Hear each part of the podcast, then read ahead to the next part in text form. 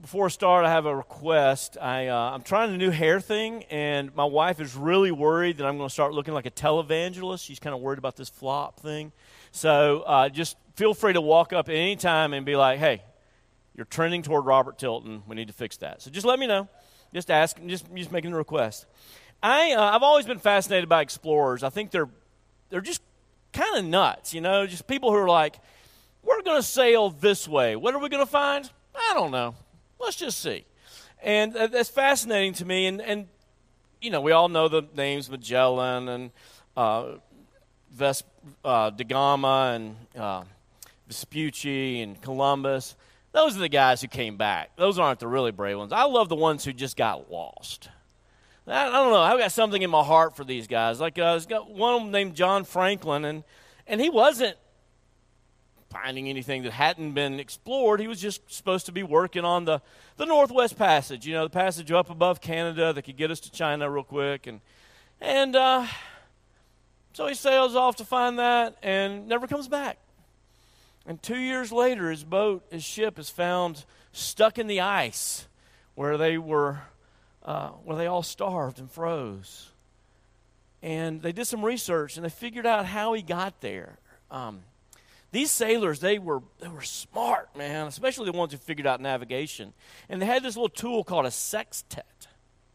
And what you did with that is you would set it on the North Star because it's always above the North Pole. And so you know where that is. So you would set the sextant on the North Pole, on the North Star, and then you would measure other heavenly bodies, stars, the moon. You would kind of set you know everything else to meet that and if you did it correctly, you would know exactly where you were on the planet. I have no like these people were smart. I can't have no idea how they figured that out. I also have no idea what they did when they went to the south part of the planet, but they didn't. So, um, what John Franklin did was his navigator was using the sextant and knew exactly how to use it but he didn't set it on the North Star. And since he didn't set it on the North Star, he just got more and more and more lost until he was lost forever. Now, I use all that to say this. When it comes to issues of romantic love, sexual sin, sexual love, a family, we are all setting our sextant on the wrong star. And if you have it set on the wrong thing, then you're going to get more and more lost. And uh, so, what I'm, you know, last week we said there is a truth. God has revealed himself, and he has told us the truth about life and how to live it. And today uh, we're going to talk about this the whole category of romantic and sexual sin. But before we do that, we need to establish where the North Star is. And so, what I want you to know is that the reason why so many are lost is because they're not setting God and His Word as their North Star. The only way to avoid getting lost is to use God's truth as your guide. Please stand as we read God's word. Two passages that don't get read enough. First, from 1 Corinthians chapter 7. Paul is giving his advice about um, marriage, and he says this Now, as a concession, not a command, I say this I wish that all were as I myself am, which is single. I wish that all were single. But each has his own gift from God, one of one kind and one of another. So to the unmarried and the widows, I said it's good for them to remain single, as I am. But if they cannot exercise self control, they should marry. For it's better to marry than to burn with passion. And then from Romans chapter 1, this is the result of, of suppressing the truth. Remember, we read this last week that God's revealed himself, he's revealed his truth, but we suppressed it, suppressed the truth uh, because we didn't love it. And we said this, he says this, therefore, God gave them up in the lusts of their hearts to impurity, to the dishonoring of their bodies among themselves, because they exchanged the truth about God for a lie, and worshiped and served the creature rather than the Creator, who is blessed forever. Amen. For this reason, God gave them up to dishonorable passions. For their women exchanged natural relations for those that are contrary to nature, and the men likewise gave up natural relations with women and were consumed with passion for one another. Men committing shameless acts with men and receiving in themselves the due penalty for their error. Thus far, the reading of God's word. All men are like grass, and all of our glory is like the flowers of the field. And the grass withers and the flowers fall, but not God's word. God's word stands forever. You may be seated. The only way to get avoid getting lost is to set God's word as your north star, to live by it. Now, first of all, I want to talk about the big lie. The big lie, what we all have our sextant set upon. It's not the north star. What are we all worshiping? Everybody. And when I say all, I mean everybody. We are worshiping two goddesses. We are worshiping the goddess Aphrodite, the goddess of romance, the goddess of erotic love, the goddess of, of fulfillment, of beauty, and, or, we're worshiping the goddess Hestia the goddess of the hearth, of the beautiful home, of the rocking chair, with the dog lying by the fireplace and the children gathered around. We're worshiping those two goddesses. We believe that one or the other of those two goddesses will make us fulfilled, will make us complete. How do I know that these are the two things we're worshiping? Because they are law givers, and we obey them. They are lawgivers. I mean, if you want to just get cut in half, just stand up to a couple who are talking about marriage and say, you know what? I don't think it's wise. And they're just like, what? How dare you? This is my soulmate. I mean, we, every song you listen to, every movie we watch, every television show, every book we read, ends with a marriage because that is fulfillment. That is what we're living for. We believe that we cannot be full, we cannot be complete.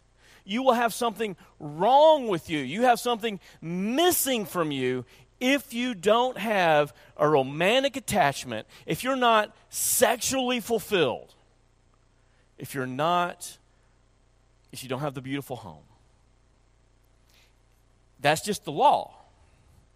And I, I, want you to know that that is a lie. It is a lie. It is a lie. It is a lie. And uh, it, it's honestly, it's based on a pop culture understanding of, of Freud that was always wrong. It was, uh, I learned in History of Thought that um, honestly, Freud came up with most of his ideas because these women were coming to see him and they were all terribly depressed and they were all talk, telling stories about their fathers abusing them and he just thought no way. That's not that can't happen.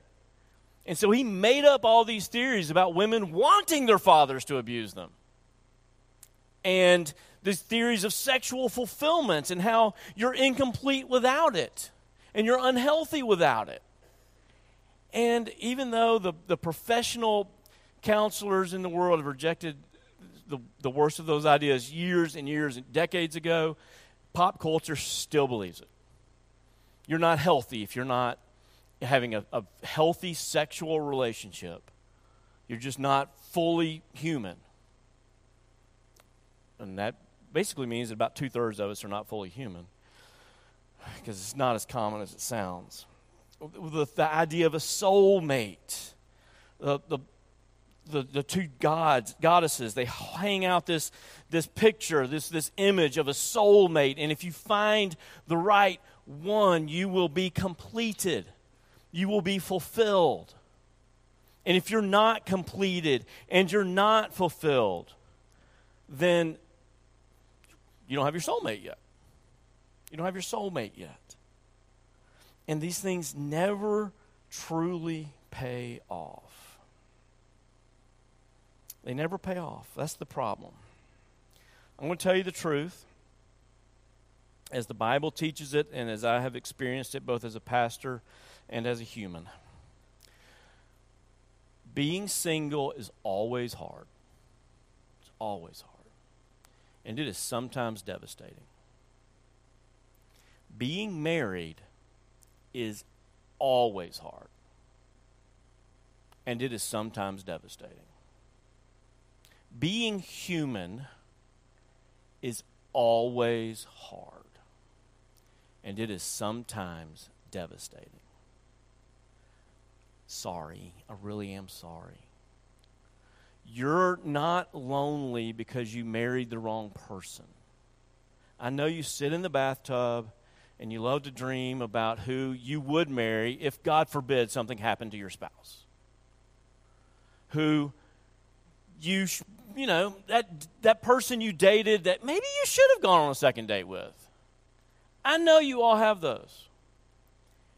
You wouldn't be any happier. I know some of you single people can't believe that it could possibly be worse to be married. And I invite you to come to, uh, and next November, we, this November, we'll watch a video called Surviving the Holidays. It's for divorced people. You watch that video and see if you don't think it could get worse. I promise your mind will change.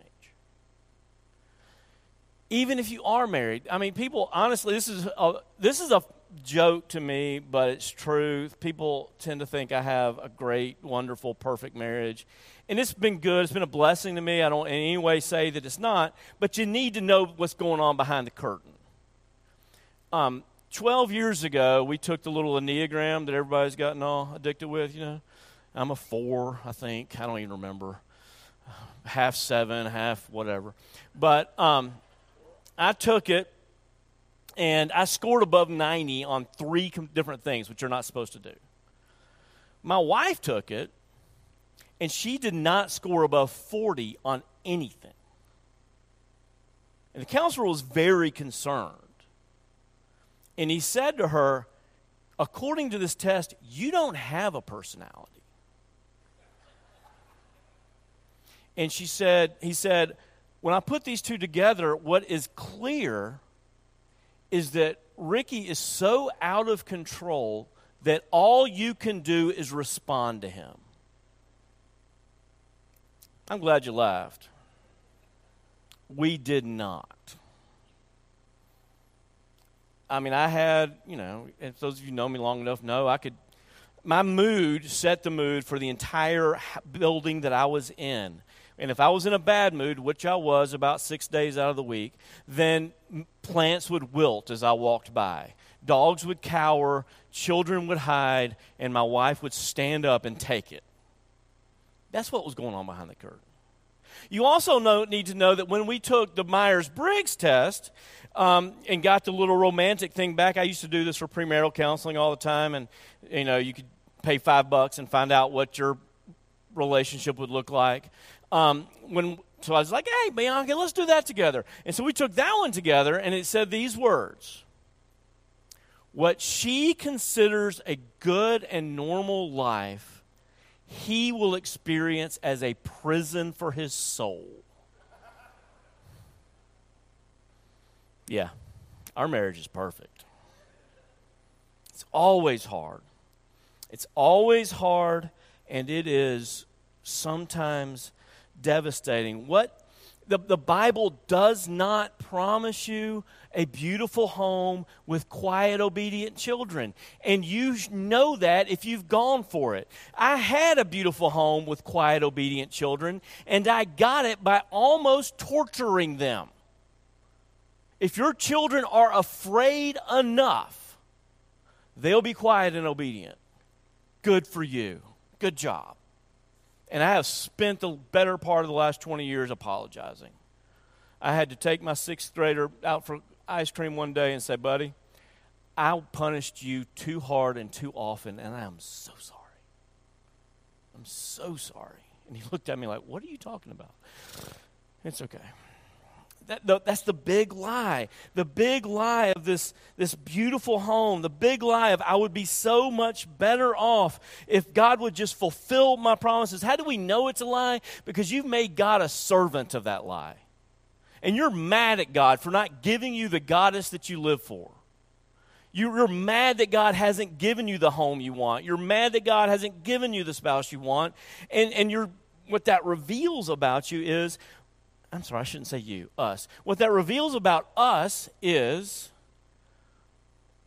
we're using God to get what we want. And that's what's really important to us. But the Bible doesn't teach that at all. You know what the Bible actually teaches? When Jesus looked at his disciples and said that marriage is forever, what God has joined together, let no man put apart, pull asunder, the disciples looked at him and said, If that's true, if we have to stay married for life, it would be better not to get married. And Jesus said, Yeah.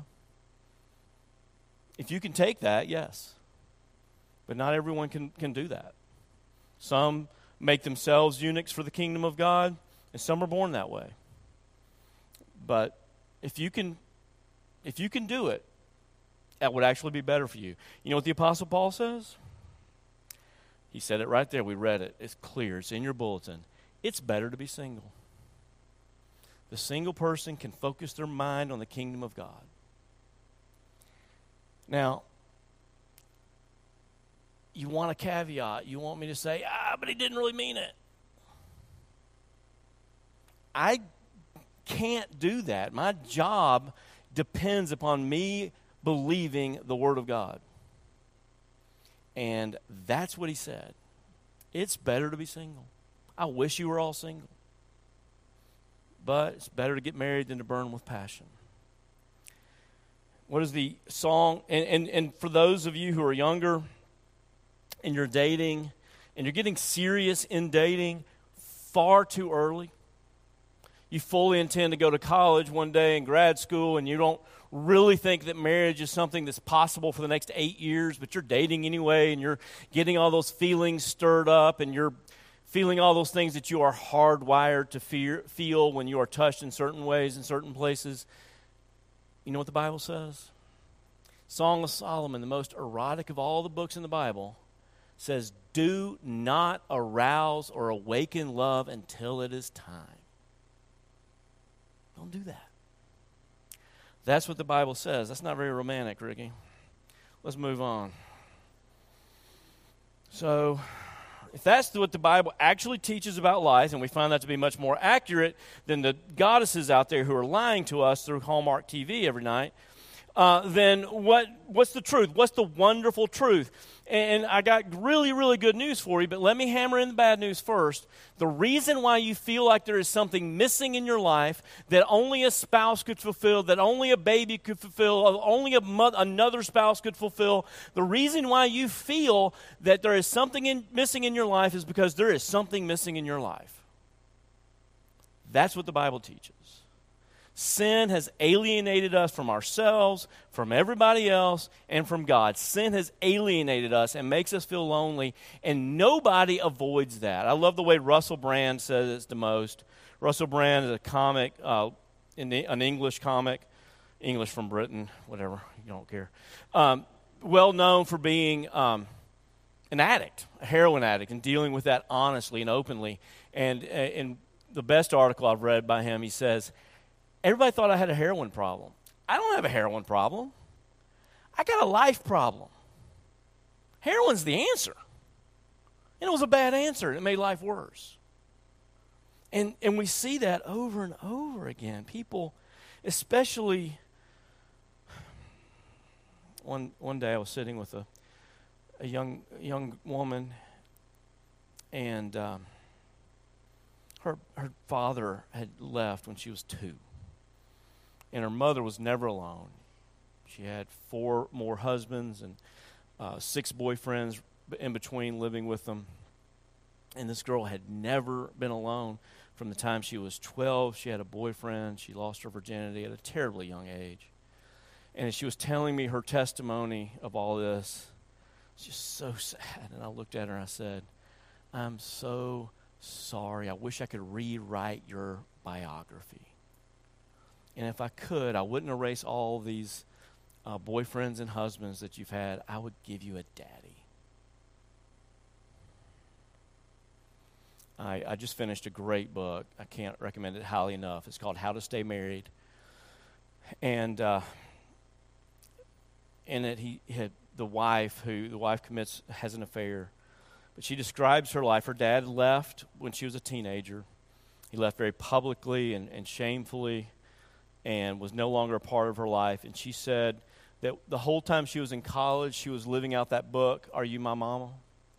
You know, the little book we read to children, Are you, you know, the little bird going around going, Are you my mama? Are you my mama? And she said, I was just walking around to every man I met and saying, Are you my daddy? Will you be my daddy? And she was very broken and miserable, and that led to a lot of just incredibly broken things. I, you are broken not because you're single. It's not your spouse's fault. You don't need a better job to make you fulfilled. You don't need to change your gender to make you fulfilled. You feel that void because you're broken, and only one thing will complete you. One thing will complete you, and it is not what you think. It is not a personal relationship with Jesus. That will not fulfill you. The only place you're going to get fulfilled is Ephesians 5. What does Paul say? He's talking about marriage, we think. It's the text we always read at marriages. And then he says, No one ever hated his own flesh, but is gentle, cleansing it like Christ does the church, because we are one with his body, of his flesh, and of his bones. For as it says, the two shall become one flesh. And then he says this sentence that everybody ignores. This is a great mystery, but it's talking about Christ and the church. If you want to be fulfilled, if you want to have that which was taken away from you at creation, at, at your birth, given back to you, if you want to experience that, you have to experience Christ in the church, where you will be loved and known, where you have friends and, and confidants, where you can express your true self and have your true ugly self be loved. And if you don't have that in the church, if it's just you and Jesus, you will never move toward healing. I'm sorry. That's just not that's not the promise. You can have all the quiet times you want. You can memorize all the scripture you want. If you're not in the church, if you're not in relationship in the church, you won't experience the fullness of what God has for you. You won't fully experience it. You're, the, the goal for your life is to be filled with God, to experience Him in all His fullness. It's a beautiful promise. And that won't happen until the resurrection. But we're moving towards that, and you won't even be moving towards that if you stay alone. That is what completes you Christ and the church. And, and the number one problem that we live with is profound loneliness. The Surgeon General named loneliness as, the, as a threat to American health. And that's not going to get healed by a personal relationship with Jesus. It will be healed if you will come into the church and make friends and make this your community and your family. And when gay Christians have stood up and talked about their lives, um, Wesley Hill, Greg Johnson, uh, uh Henri Nouwen, the, the, th- the single thing they've talked about more than anything else is profound loneliness because the church hasn't stepped in. The church is just, we focus the church on you and Jesus. And when it's always been us and Jesus, us around Jesus. And if you're single and you're in this body and you feel profound loneliness, I am sorry we have failed you. I'm sorry we have failed you. You shouldn't. And we, we want to give you friends. We want to give you deep, real relationships. And we want you to experience this wonderful truth. I got to hurry. There will be time for questions in a minute. Now, let's talk about the gifts of faith, love, and repentance. Um, let's talk about repentance first. Now, I know, um, I know y'all thought I was going to talk about uh, LGBT, okay? Here it comes. Let's talk about it now. Let's talk about it in this context. Uh, first of all, the, que- the question for repentance, the first question of repentance is Church, what is your stance toward gay people? What is your stance? Uh, another way of asking it is why, if, if conservatively speaking, one, uh, one in five people is, is gay or struggles with their sexual orientation or however you want to say it, why is one in five people in this church not? Why do gay men and women not feel comfortable here? I had a friend in seminary named Alex, and Alex was he was hilarious and he was quirky, and I'll tell you Alex stories, but I only got five more minutes. And uh, after he graduated seminary and was ordained, we found out that the whole time he was in seminary and all through his ministry, he had been driving through the night to Atlanta or to Tulsa, actually, and um, and going to gay nightclubs and and just pouring himself out there. And and when we asked him about it, when he finally trusted us enough to tell us, he said, "Guys, it had nothing to do with the sex. I just wanted to be hugged. I wanted to be embraced by somebody who knew what I was."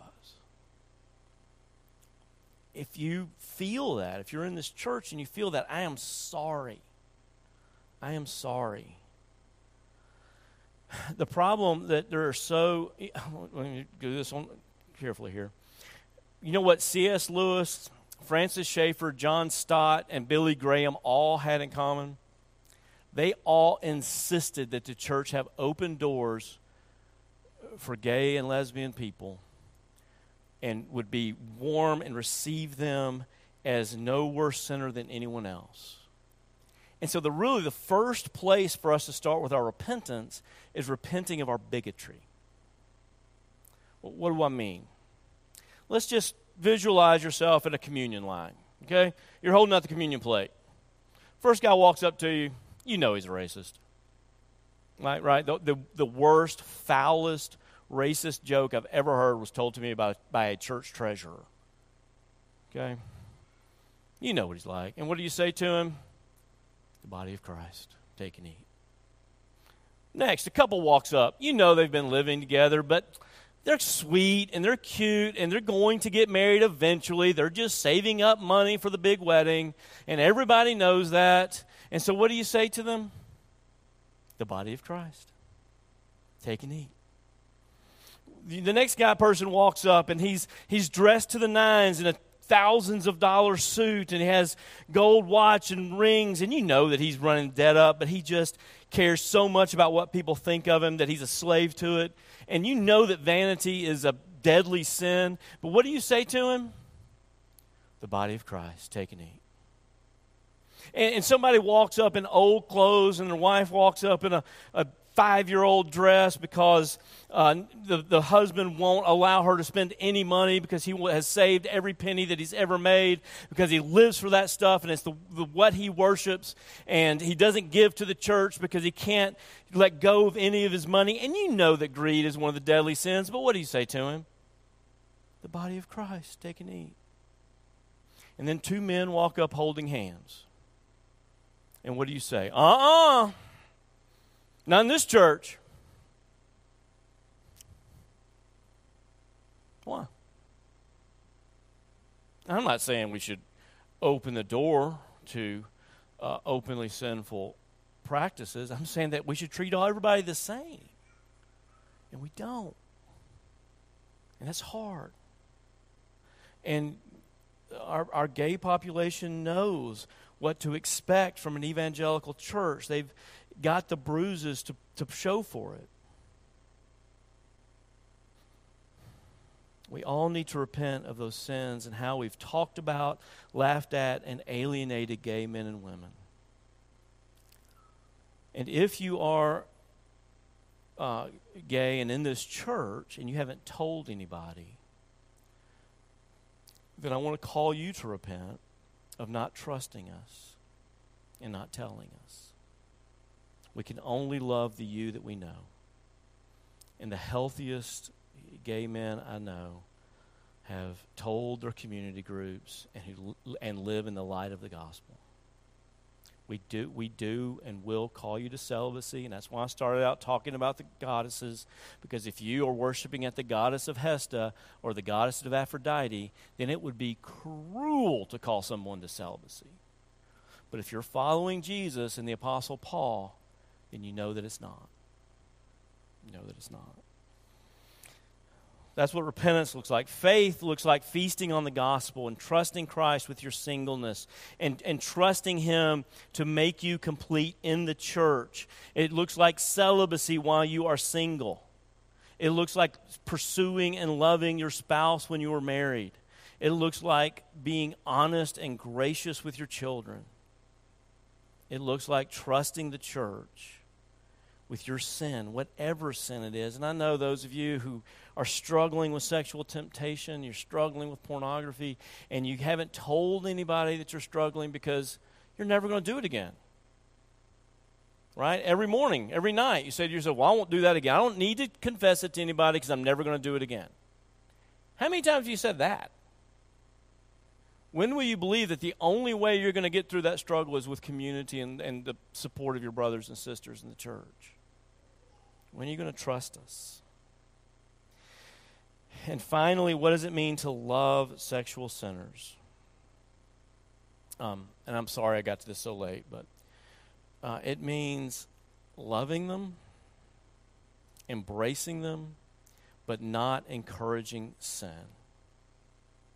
We, we believe the Bible, and on the Bible's authority, we believe that we are designed for monogamous uh, well, we're designed for Christ, and if we can't stay single, we need to marry a believer and be faithful to that one believer. And so we don't encourage anybody to pursue sin. And um, yeah, I, am going to go and use this. I need one more minute. Um, okay, I'm old enough to say this, and I think it's true. And this is kind of on me, um, but I want you to hear it. One of the things that we're seeing right now is teenagers in mass, uh, especially teenage girls, discovering that they're transgender or gay. And it is spreading like a social uh, disease, frankly. It's, um, it's, it's, it's growing. The way harmful things have tended to grow. So when I was in high school, um, the the thing that this unhealthy thing that was growing was suicide, actually, and there was a there was a mass suicide. Uh, four four teenagers in Kentucky uh, locked themselves in the in a garage, turned on the car engine, and, and slowly uh, all died together, and that started a, a, trend, honestly, across the country of teenage suicide. There was even a movie about it called Heathers. Um, and then when I was in college, the trend became anorexia, and people. And what, what's going on is people feel this emptiness. They feel, and guys, you, you remember for those of you who are older, and teenagers, I just want you to know we get you. You remember how it felt when you first realized you were not fulfilled, you weren't complete. And it was horrible and it was hard. And you felt like you were going through the world with a spotlight on you, and every pimple you had was just, right? And, uh, and, and nobody liked you. And that was a hard way to live. And so people found different ways of dealing with it. Boys retreated into sports or retreated into video games, and they still have. Girls tended to do things together. They're more social for whatever reason. I don't know. Don't ask me to explain it. When I was in college, it was anorexia. There was no one anorexic. And then Karen Carpenter died of anorexia, and all of a sudden, shoo, it was everywhere. and then it was bulimia, and then it was cutting. I remember the first time I knew someone who was cutting, and it was just awful. And she was taking a razor blade and slicing her shoulder open, and uh, you know, and then it became a nationwide thing, and the Nine Inch Nails sang a song about it, and well, Johnny Cash sang it better. Um, and it became just a, a nationwide kind of no big deal. Hey, don't do that. And then, um, and most recently, I believe it's become tra- be, being transgender. And, and essentially, what we're doing is we're, we're feeling that terrible, empty, yucky feeling of life and feeling inadequate and, and, and just, and some people have very traumatic lives. And we turn all of our discontentment on our gender.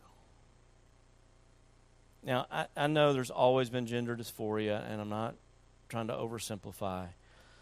Um, but I am saying this. When our best friends were anorexic and they looked and they were terribly thin and they looked in the mirror and said, I'm so fat, we didn't come along behind them and go, You're right, you do need to lose some weight. And when our friends were cutting themselves, uh, because they felt numb and they just wanted to have some pain that they could localize. We didn't come up to, behind them with knives going, you know, if you cut yourself in the leg, it'd probably hurt better. But if I'm right, and transgenderism is, is the new way of dealing with the pain of life, the reason why it's becoming epidemic is nobody's willing to say, buddy, you got to love yourself the way you are. I personally think it's a very cruel thing to walk up to somebody and go, You're right. You're so broken that you need to change your gender. I think that's a cruel thing to say. Now, you don't just walk around saying it, you don't broadcast that on Facebook. That's not the point. But was, if you have somebody's trust and you and they love you and they know you love them, I personally think the most loving thing you can say is to say, "You are perfect the way you are, and I want you to come and accept that." I want you to accept the you you are. Again, that's free advice. You feel free to reject it. I think it's biblical. Let's pray, and then y'all are free to text your questions. Father in heaven, um, we confess our sin to you. We confess uh, the sin of, of worshiping romantic love. We confess the sin of worshiping the perfect household. We confess how we have um, in some cases, abused our children or our spouses. We've left our spouses. We've blamed them for not being perfect. Uh, Father, we, we confess all those things, that we're just, we haven't followed you. And we confess that our churches haven't been consistent, and there are sins that we have made friends with and we don't mind at all, and there are other sins that just frankly disgust us. And so, what we call righteousness is actually, in many cases, bigotry. We confess that, Lord. Pray, we pray you would make us better.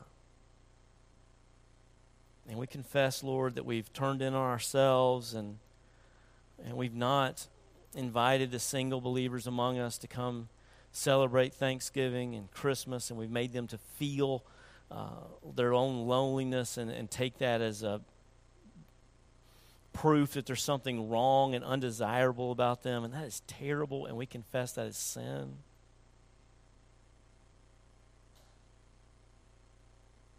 Father, we would not even dare to gather together in your presence if we didn't know that you are kind and merciful. Would you forgive us our sins? Would you give us clean hearts and make us into the people we know you've created us to be? In Jesus' precious name we pray.